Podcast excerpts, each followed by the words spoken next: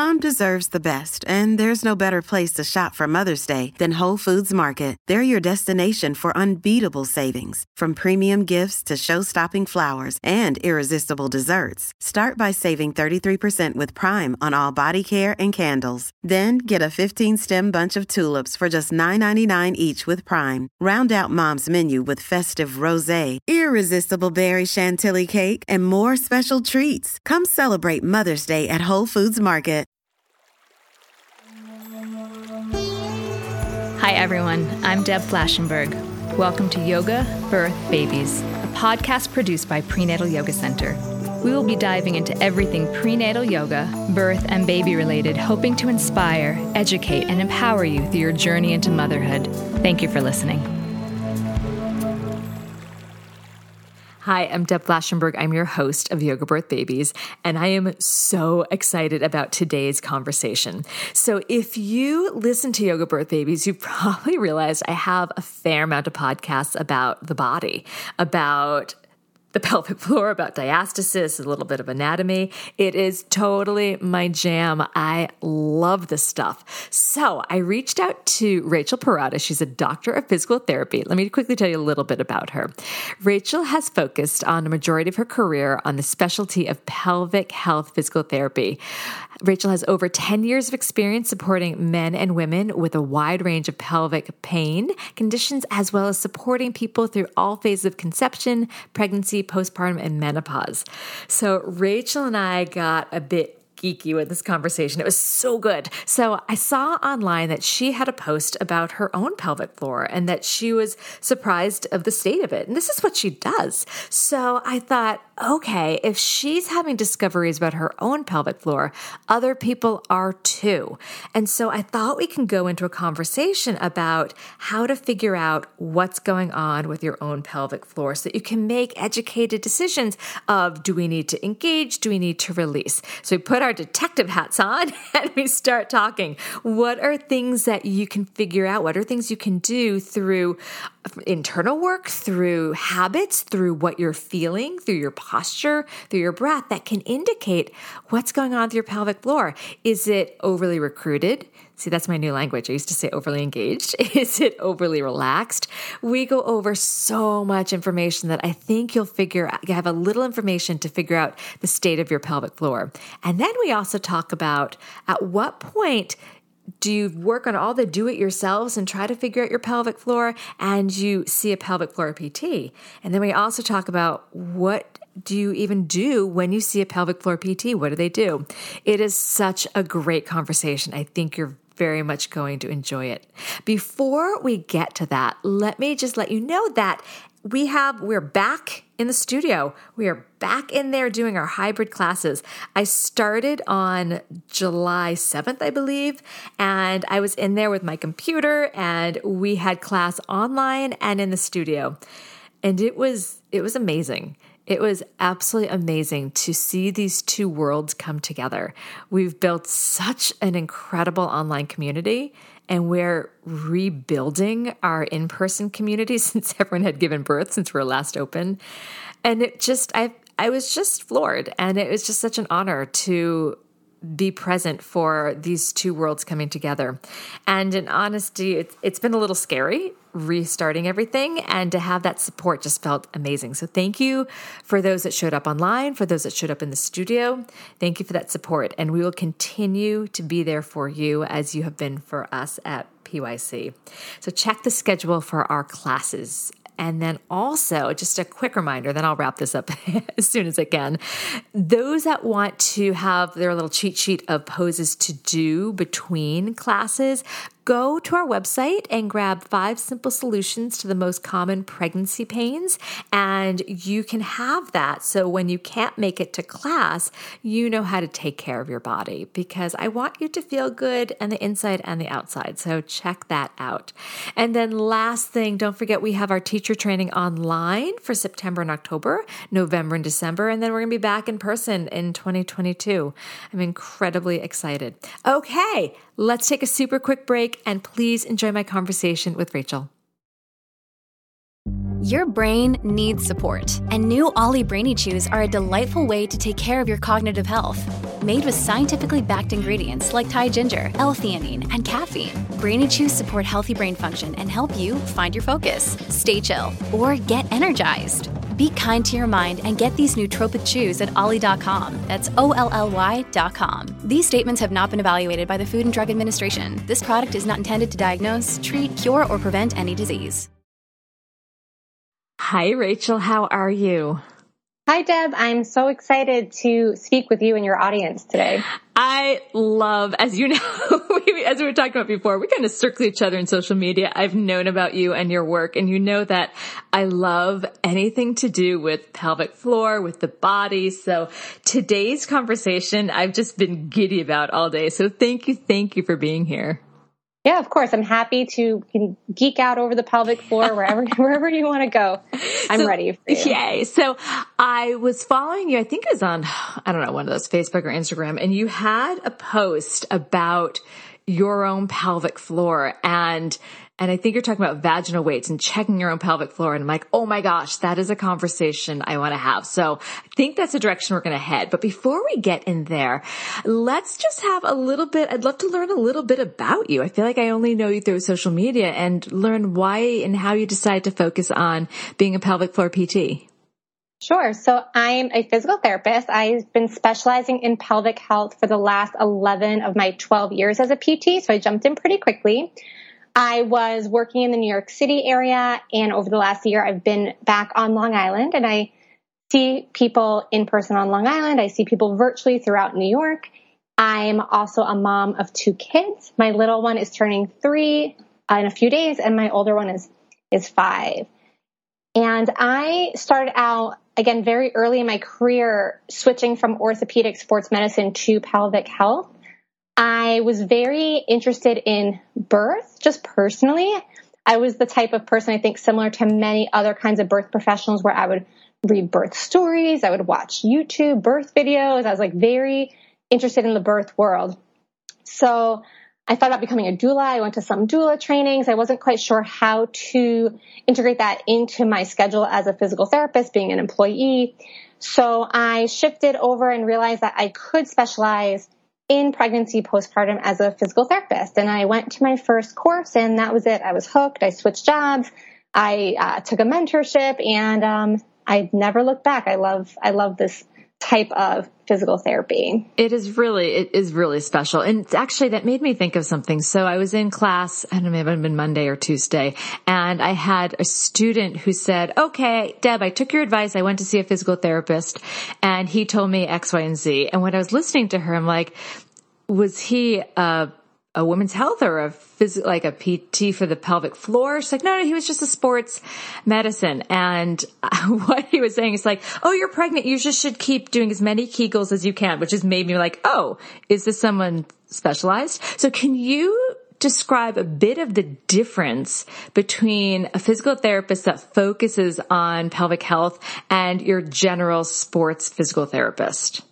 Sure. It's a great thing to talk about, because that does happen pretty often, and it's hard for the general public to know what goes into being a specialist. And in the U.S., there is a wide range of people calling themselves specialists. So there's not just really one path. So here in the U.S., the general physical therapy education, which is now a master's or a doctorate, does not necessarily have to include any prenatal, postpartum, or pelvic floor information. So that was the case for me too in school. So some schools don't really have any of this in their education. Some schools are adding in an elective or, a semester or even one class. So most of us have to then, after graduation of becoming a general PT, we then seek out extra education. And there's a couple of different companies and organizations that teach this as continuing education. So we go to courses and we practice with other physical therapists, and that's kind of the gateway into doing the specialized work. From there, so some people take the courses and they are mentored, and that is how they practice.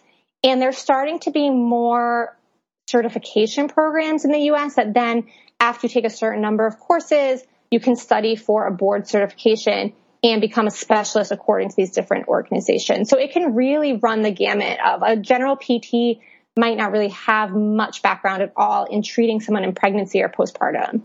I'm so glad that you said that, because I don't think people realize that. And then they're hearing, oh, you know, she really thought she was doing the right thing. She's like, I was Kaiser. This is what they said. I go to this PT and this is what he told me. So I'm glad that you explained the difference, because someone might not know that and then just follow that direction. That person may not have the background. So wonderful. All right. So let's get into your story. So as I mentioned, you shared a little bit of your own pelvic floor story online. Can you share a little bit about what your pelvic floor story has been? And that way we can start to have people understand, kind of demystify this whole pelvic floor thing, because I think a lot of people don't really even know what muscles they are and how to find them. So yeah, share your story if you don't mind. Sure. So it's interesting, like many other people, learning about my own pelvic floor health has been a journey. You know, as a clinician, I know all of the things I need to know, like academically, this is what I do day in and day out. But, you know, as someone that has given birth myself, it's still my own journey in, you know, postpartum healing. So people might assume that as a clinician, we just like sail through this period, but we have the same thing. We have the same feelings and we have the same hesitancy sometimes, to do this kind of work. So for me, I had two vaginal births. I was lucky that my births were, you know, pretty straightforward. I did have second-degree tears with both births. And I definitely had some avoidance at checking out my own pelvic floor after both of my births. And I'm not sure if it's because I feel like, oh, I know too much. I don't really want to like kind of dive in and be like, you know, like I was feeling pretty good. So I'm not really, you know, sure what my hesitancy was all about, but I definitely share that experience with my clients. Like this does take a like leap of faith to like dive into.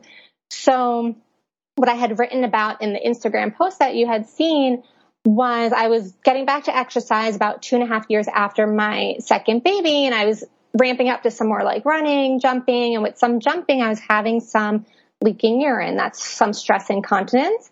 And I decided, okay, like I've had enough. I need to really like, I know all this stuff. Let me really just like dive in and see what's going on.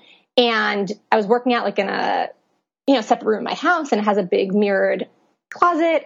And I was like, all right, I'm just going to like get undressed. Let me just like see what's going on. Why am I having this leaking? And I was a bit surprised to find, again, I kind of felt okay in my body. I had been doing some Kegels. I do them with my clients. I had been squatting and kind of all different things. And I was kind of surprised when I looked that the tear that I had had with my second baby was not repaired as well as I would have liked. Meaning a second degree tear involves the tear of muscle. And it seemed like I did not really have muscle bulk there, that it was mostly skin that had been repaired. And so I'm already thinking like, like I'm missing some muscle tissue there perhaps. And then when I checked my strength, so we'll talk about this, but you can, you know, put your own finger internally in the vaginal canal and you can try a Kegel. And I was kind of surprised that the Kegel was much weaker than I had thought. So even though I had been doing Kegels and they felt good in my body, when I had checked, I was like, ooh, this is definitely missing some strength. So that's what I wrote about. And that led me to use, play with some vaginal weights, and we can talk about when that's appropriate or not. But that's really the experience I had written about, was me as the postpartum person really diving in and saying, okay, it's time for me to check this out.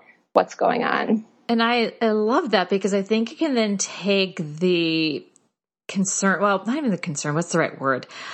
You who know all this stuff, and yet you still had to step back and be like, let's examine. I think that's just so powerful. So the person that may not have that background, who might be hesitant, this might give them the permission to be like, let's really just check this out and let's see what's going on, instead of just kind of making an assumption. So thank you for being brave enough and really sharing that story. I think that's wonderful. But I also realize, as we keep talking about pelvic floor, some people might be so new to this conversation, they're not quite sure exactly. We say pelvic floor, but what muscles are they? How can someone start to just identify what we're talking about? Sure. I think that's really common. I hear all the time clients say, oh, in the class we were doing these Kegels, but I really don't. Every single person will say, I'm not sure if I'm doing them. Mm-hmm. And I say, it's fair. We don't really learn this in gym class growing up. You know, it's not something that really commonly is talked about. So the pelvic floor muscles are the muscles that span the bottom or the outlet of the pelvis. Depending on how you name them, there's 14 to 16 muscles. So I like to emphasize that there's a lot of muscles. So the fact that we don't talk about it, I think really does a disservice to people because there's a lot that they can be going on there. The muscle span, if people want to get an idea of where they are, if they bring their hands down to their lower belly and find their pubic bone in the front, and then their tailbone in the back, the muscle span from front to back, pubic bone to tailbone, and then from side to side, sit bone to sit bone. So anything within that diamond that's muscular is pelvic floor muscle, and they control the sphincters of where we urinate from, where we have bowel movements, they have sexual function, and they support the pelvic organs and the skeleton. That is incredibly helpful. And let's actually jump into, I'm kind of bobbing around in our questions, but I've had students, when we start talking about engaging and releasing, that they actually are not sure if they're engaging or if they're releasing. And I remember when I was working with a PT, she was saying a lot of people think they're engaging and they're actually bulging. Is there language that you use with your clients that can really specify the engagement? And as well as the releasement. Sure. It's interesting. Yeah, there is some research that shows that using just verbal cues for a certain percent of people results in them doing the opposite. And it's just this lack of, through our lifespan, knowing kind of which way is which. It's not a motor or muscle pattern that we're used to doing. So cues are so variable and everyone responds differently to cues. I think some of the most popular ones that I might use, like in sitting, would be to grasp a blueberry. This is a common one. We all have our favorite ones. Grasp a blueberry, pick up a blueberry with your anal sphincter or with the vagina. You can pick it up and you can pick it down, but put it down. But really the best way to know is to either like touch or look or feel inside. That really will give you the most accurate way of knowing if this is actually going up or going down. So if someone takes a mirror and looks, what do we want them to see on the engagement and the releasement? Is releasement a word?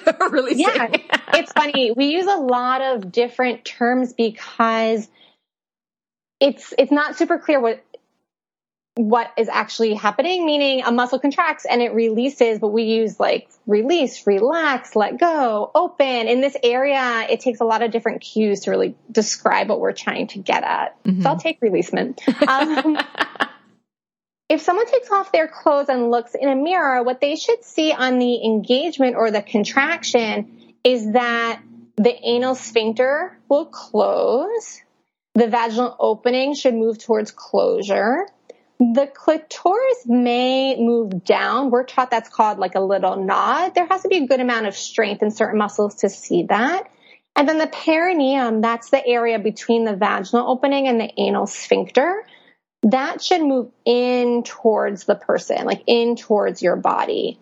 And then on the release is a bit more subtle to perceive, but there should be a movement back towards wherever you started, back towards whatever your neutral position is. Mm. That is helpful. I always call it a little indent, but I like that, kind of lifts up into the person.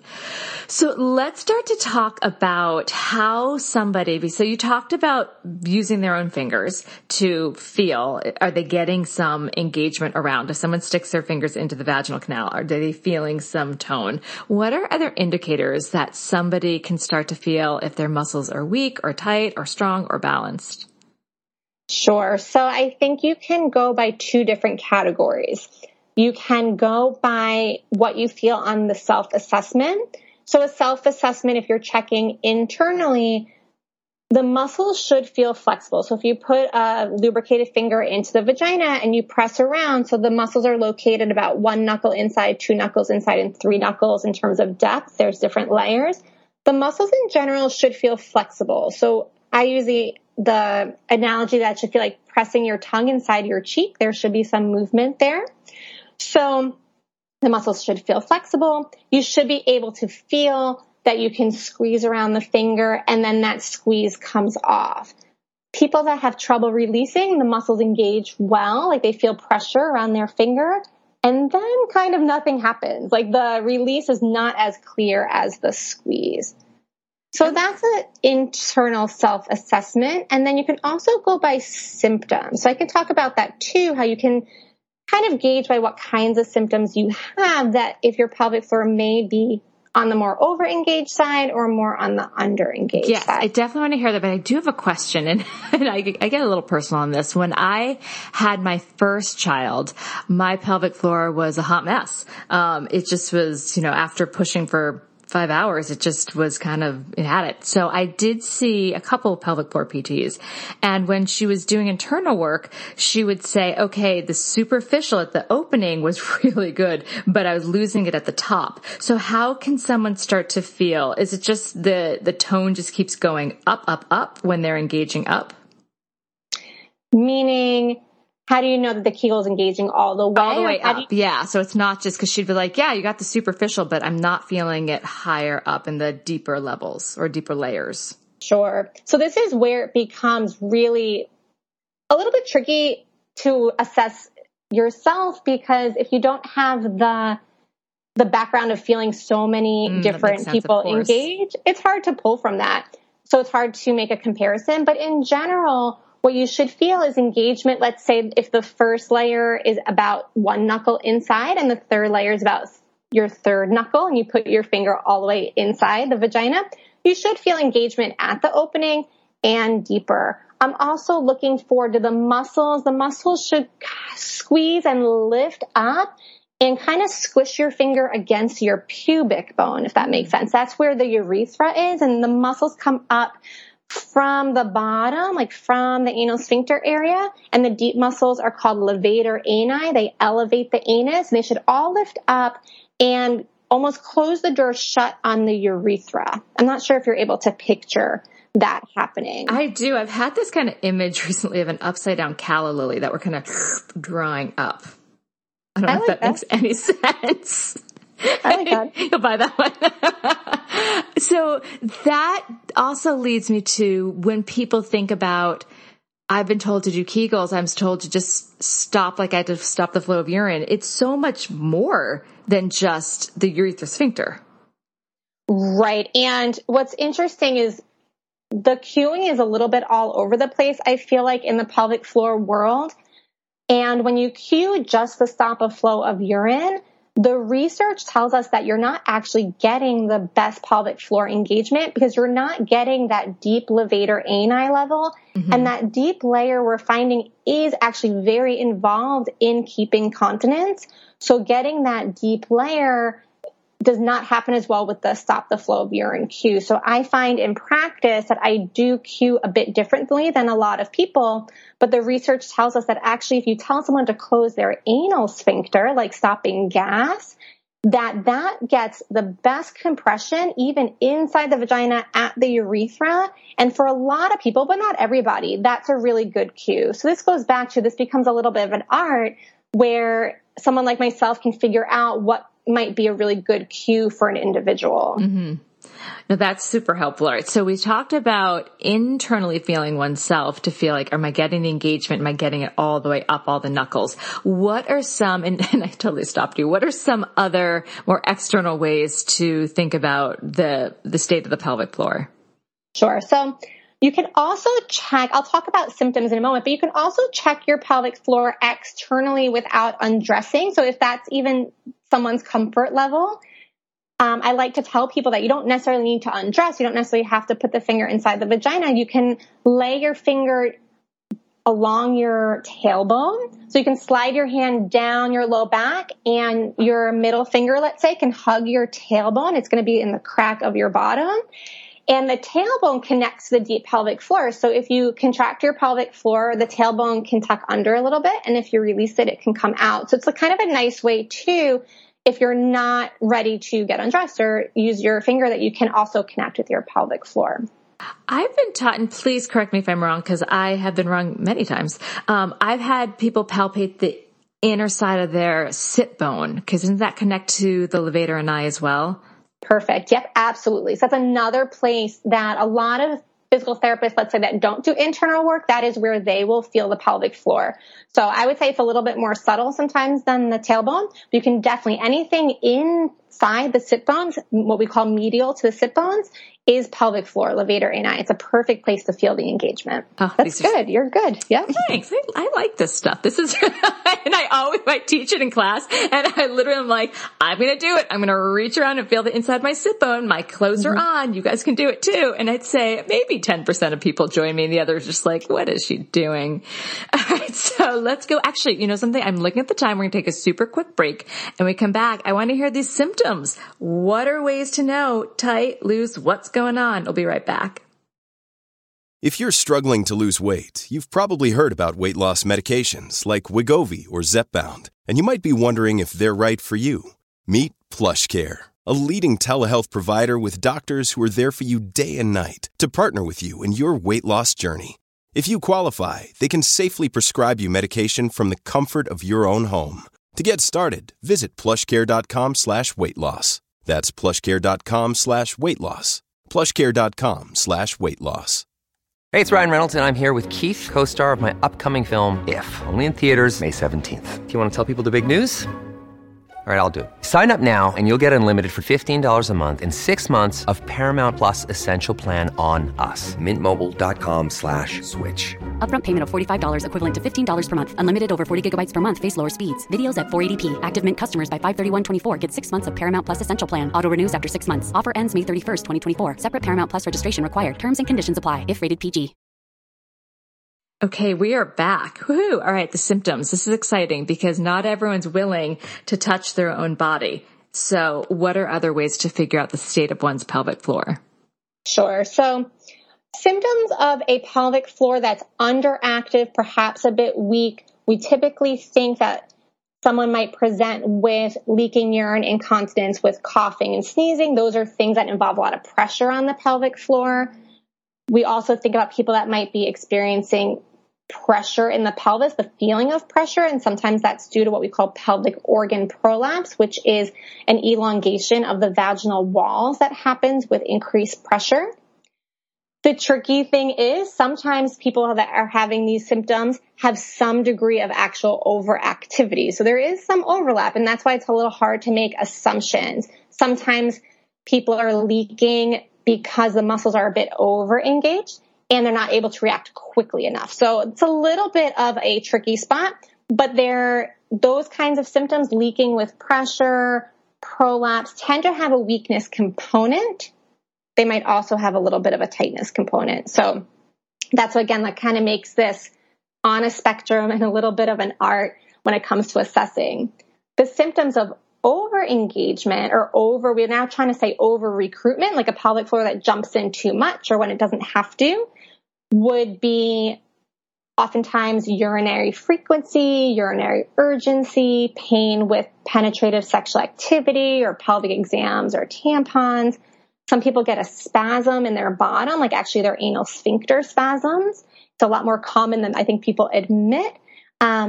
And also, again, people with stress incontinence and prolapse can have some degree of this overactivity. Like you were saying, after birth, the pelvic floor kind of doesn't know which way is which. So sometimes we're seeing a lot of both components after birth.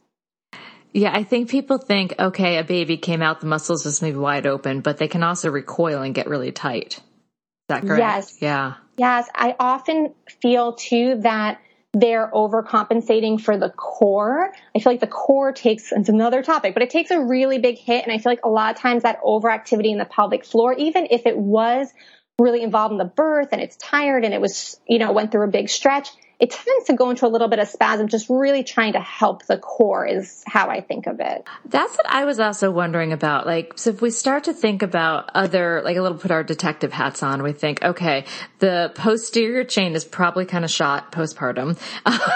We get that flat mom butt situation going on. The front body's been stretched out. The ribs might be flared. The diaphragm's kind of not sure exactly how to move. Would all of those likely contribute to a tight pelvic floor? Right. Or one of like what we're calling now this over recruitment. Okay. I'm going to have to change my language. Okay. But if it's trying to do the job of all these other things and what's happening above and behind are having a hard time, the pelvic floor is going to show the effects of that as well. So I know yoga teachers might be listening to this. How would they best work with the pregnant and postpartum body when it comes to pelvic floor work, knowing that there's so many muscles that might have weakened during pregnancy and postpartum? And then if it's a group setting, it's not one-on-one, how to help their students figure out where and how to work, or should we just always offer some tone and some release? Yeah, I think group work is really challenging. So I really give everyone that does group work a lot of credit, because I think it's much more difficult than doing one-on-one work. I think the biggest thing would be to, like you mentioned, always talking about both ends, because even someone that is on an extreme of one end or the other benefits from learning how to fully engage and fully release. So I think that's a really safe place to be.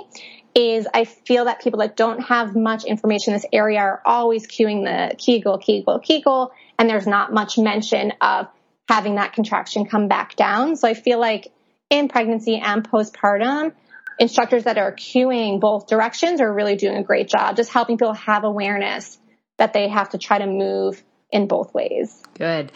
How can someone's breathing pattern and habits shed some light on the state of their pelvic floor? So let me just give you a little bit of where I'm coming from. So I am knee deep in this pelvic floor physical therapy course online. It's led by a physical therapist. I am not a physical therapist, clearly. And I'm just like blown. Every little bit, I'm just drinking in and I'm just loving it. And we've been talking a lot about breathing patterns and so I know about I think of the pelvic floor kind of like a jellyfish, and I understand the diaphragm and the pelvic floor work in concert. But for the average person, or again, for the yoga teacher, what might they learn about their breathing pattern that might give again a little detective hat of what their pelvic floor is all about?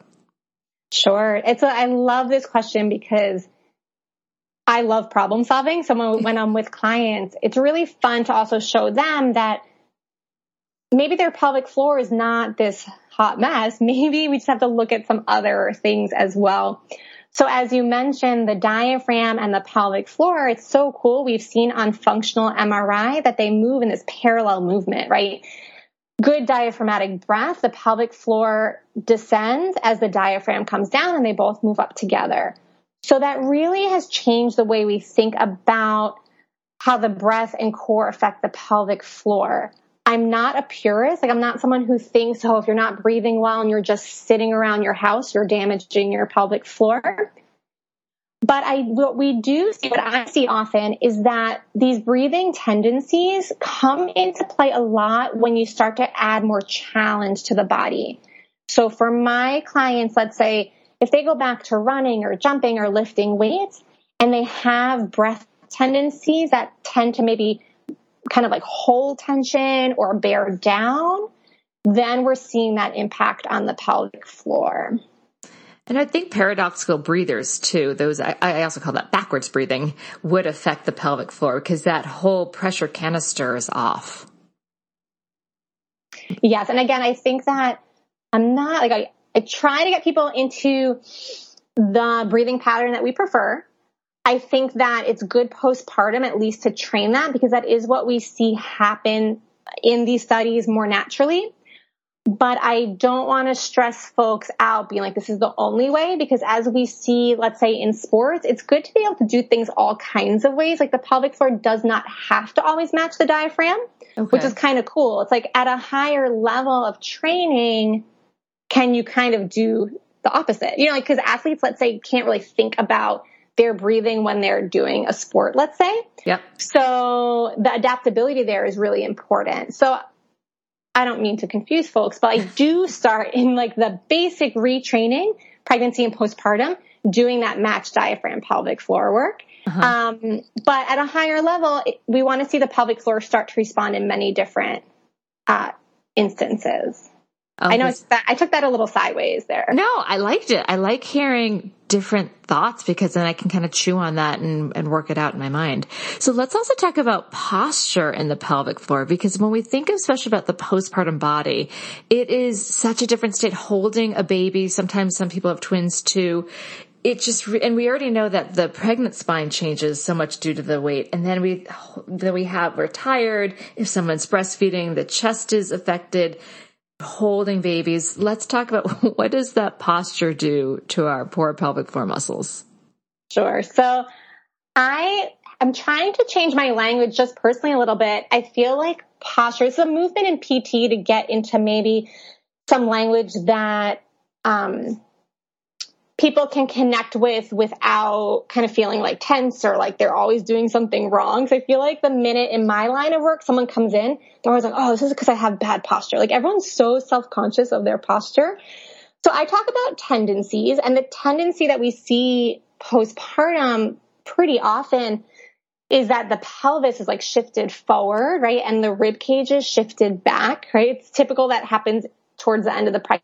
And then postpartum, people are catching themselves there. It's kind of become their neutral. Mm-hmm. And again, like we were saying with the breathing, I see it really start to impact folks that are having pressure issues. So symptoms of pelvic pressure with things like prolapse, sometimes this tendency, this alignment tendency tends to give them more symptoms. And then again, when you add more challenge to the body, these things kind of like compound on top of each other, where if we get someone more vertical, like rib cage back over the pelvis or even slightly leaning forward, a lot of times their pelvic floor symptoms will start to resolve more quickly. That is really interesting. All right. I want to now jump into what we had started talking about at the beginning, vaginal weights. Let's open that conversation. Go. There you go. To say. Sure. Take it. I mean, vaginal weights, I think, are even controversial within physical therapy. I think there's as many different opinions about them as there are pelvic floor PTs. Oh, share. What's the controversy? So it's not super straightforward. The pelvic floor, you can only load it so many ways and challenge it so many ways. So a lot of what I think happens postpartum is not only weakness, but also just a loss of muscle memory, we would say, like what we call motor patterns. Like the pelvic floor doesn't seem to come along like quick enough or when you need it to. So a lot of that is coordination training, and people seem to get better pretty quickly. However, sometimes there is actual like muscle injury or muscle weakness. And then the challenge becomes like if you've done all the other basic training, regular Kegels lying down, Kegels standing up, Kegels with knee squeeze, like if you've challenged the system, Kegels while you squat, if you've done all this challenge and the pelvic floor really still isn't meeting the demand, like for me, I had done all those things and I was like, oh, this is still really weak. There's only so many ways. We don't have resistance bands, right? Or kettlebells for the pelvic floor. It's like, oh, how can you get more out of the pelvic floor?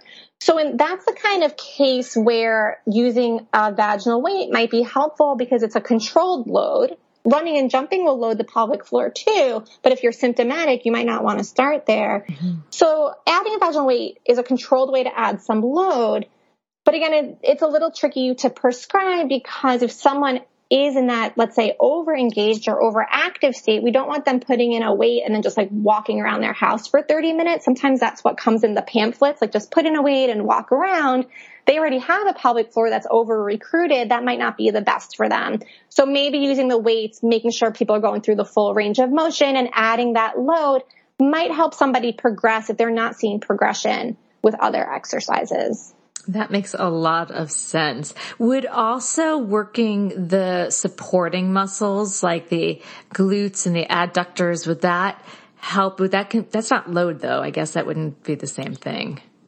But the answer is yes, in terms of the pelvic floor, again, works in concert with all those muscles. So if someone's symptomatic, a lot of times the pelvic floor has too much stress on it, maybe because those other muscles aren't picking up what they're supposed to be doing. So mm-hmm. I often see that in people that are returning to athletics, that pelvic floor PTs also need to make sure people are strong in their, let's say, lower extremity, hips and the glutes. And I personally look at, can people like squat on one leg if they want to run? Because if they go back to running is a one leg mini squat every time your foot hits the ground.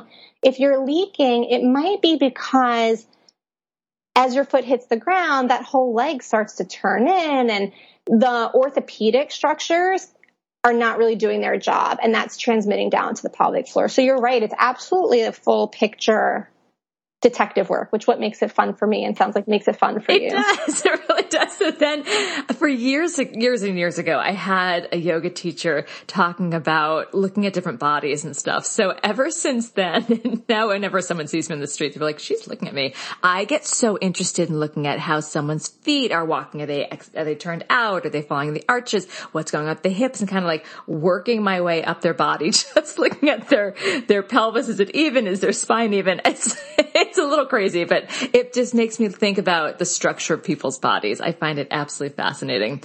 All right. So you gave some amazing points. Okay. Looking at your pelvic floor with the mirror. Are we lifting? Are we releasing? Talking about touching around the pelvis. What kind of feedback are we getting? Vaginal weight. So at what point does someone ditch the do-it-yourself efforts and try to find some pelvic floor balancing and see a pelvic floor PT? Sure. So I think that self-exploration piece is really valuable no matter what, right? Because it's really important to know your body. And I always trust what clients tell me about their own body. So having that reference point is really, really valuable. I think if someone is symptomatic, then they're having a challenge somewhere along that spectrum. So let's say someone is not symptomatic. They're not having any leaking urine or pressure. I still like them to go through, let's say, postpartum, like a progressive rehab program, whether they return to postnatal yoga or some other like postpartum specific programs. I think there does have to be a ramp up of challenge to the body. But if someone is, those people might be okay not seeing a pelvic PT. My bias is, of course, is like one visit would be so amazing to get information and feedback on your tendencies, and you can carry that through your lifespan. So I really, that would be my biggest wish is like this one visit screen, get a lot of information.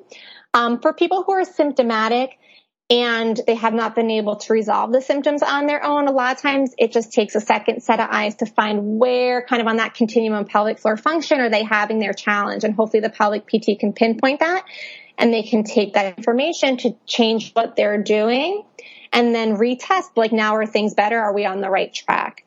So people who are feeling good, I would still love them to come in one time, but they're probably okay. I don't want to also fear monger. Like, I've had clients that didn't exercise for 5 years, even though they had no symptoms because they were so scared. They were like, I was supposed to see a pelvic PT and I didn't, so I did nothing. No, I don't want to fear monger. Like, if you're feeling okay, you're probably okay. Would still love to see you one time. If you're symptomatic, a lot of times it takes someone, even for, you know, ourselves as professionals, a second set of eyes to maybe look at something that you haven't considered. That's helpful. The symptoms are still there. Yes. All right. So someone may think, all right, I've tried to do it myself. My symptoms are still here. I should see a pelvic floor PT, but it seems overwhelming. So I will say the first time I went in and had internal work done, I was laying there. I'm like, we're doing this. Okay. Like, it was, and I had been to births as a doula. Like, that was not something so out of my mind, but it was like, what are we going to be doing? So what does a pelvic floor PT do? Let's just kind of rip that Band-Aid off and demystify it. Sure. I think that's so fair. I think sometimes we forget as pelvic floor PTs that is an unusual thing. You know, sometimes I forget, like, oh wait, did you know we were going to do before we get undressed, you know, like, did you know this was part of it? I don't want to catch people off guard. The external stuff is probably familiar to folks if they've ever seen a PT. Like, a PT will probably do an assessment, like, how do you look in standing? They might ask you to move and squat and some different things. But the different part for most people is that most pelvic floor specialists will want to do an internal assessment if that's what you consent to, because without that, there's like this little degree of uncertainty. Like, we can really tell a lot based on someone's symptoms and feeling externally, but it's interesting. Like, we never quite know for sure. And the internal gives us a lot of information. So personally, I can tell you what I do. I have clients get undressed from the waist down. I use a big sheet over their lap. We try to make it really comfy. I don't use crunchy paper. We don't have stirrups or speculums. As PTs, most of us don't use anything like that. We try to make it very comfortable. I like to look externally at someone's perineum, especially if they've had a vaginal birth, I like to look if there's scar tissue. I like to look at how the tissue is looking, because we know that if someone is expressing milk, then there's decreased estrogen. And I look at all of those things externally. I may also touch externally. If there's a scar by the perineum or if they're having some pain, I will palpate or touch the muscles externally. Then we use a gloved, lubricated finger. I use just one finger, organic lubricant. We try to make it nice. And again, we're very gentle. I'm not looking for the cervix. We're not doing, anything that feels really deep or a lot of pressure. And I'm gently feeling with my finger, how do the muscles feel? Do they have that give, that flexibility? Do I feel any scar tissue from the inside? Do I feel or see signs that the pelvic walls have stretched in the pregnancy, or that's that pelvic organ prolapse? And then I'm testing for strains. What does it feel like when the pelvic floor engages? Can I find a good cue for you? Does it feel good on each side? Those kinds of specific things. Do the pelvic floor let go? So those are the kinds of things that we're looking for internally, as well as, I guess, painful points. If there's tight spots in the muscle, we might press gently on those, similar to how we touch like muscle knots in other parts of the area of the body. I think that was just so important. The one thing that really stuck out to my ears was, we're not looking at your cervix, because a lot of people that just had a baby, cervical exams are not that comfortable, especially if they're in labor. And so they may have an association with someone going internally to a lot of discomfort. So I think it was really important to highlight, you're not going up that high, and it's not going to have that same intensity.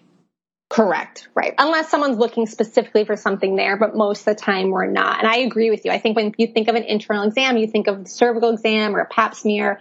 And so people are very not used to, yes. And they're not used to this really like more gentle approach to an internal assessment. Although, would you be going that high if there was pelvic organ prolapse to feel how prolapsed it is, or would it already be pretty far down because it's prolapsed?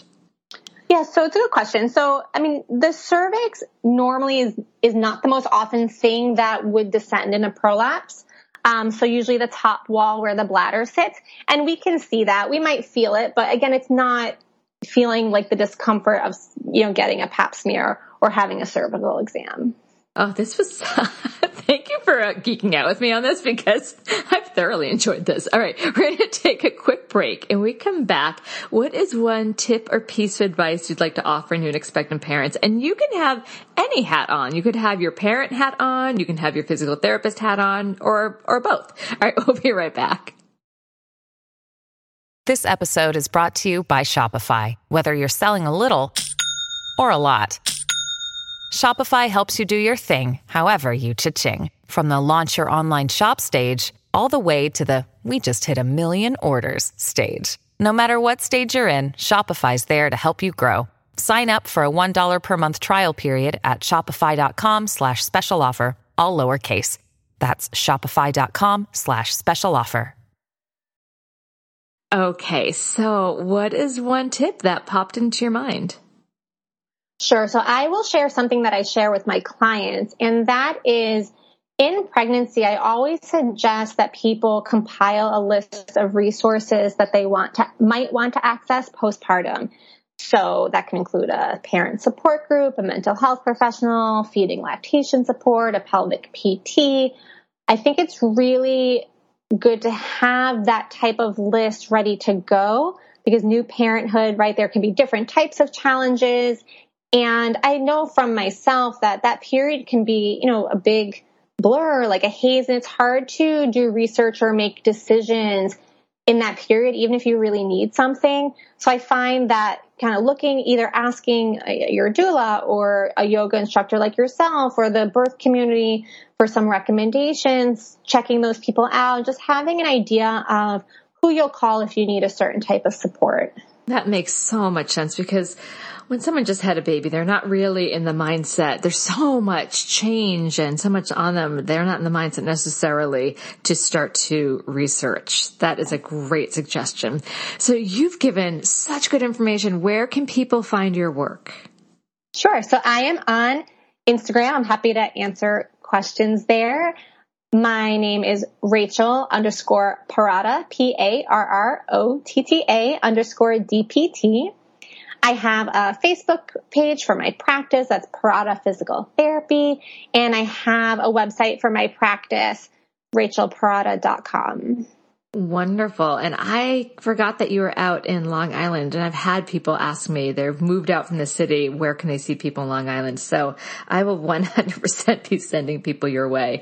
Thank you so much for geeking out with me. This was a lot of fun.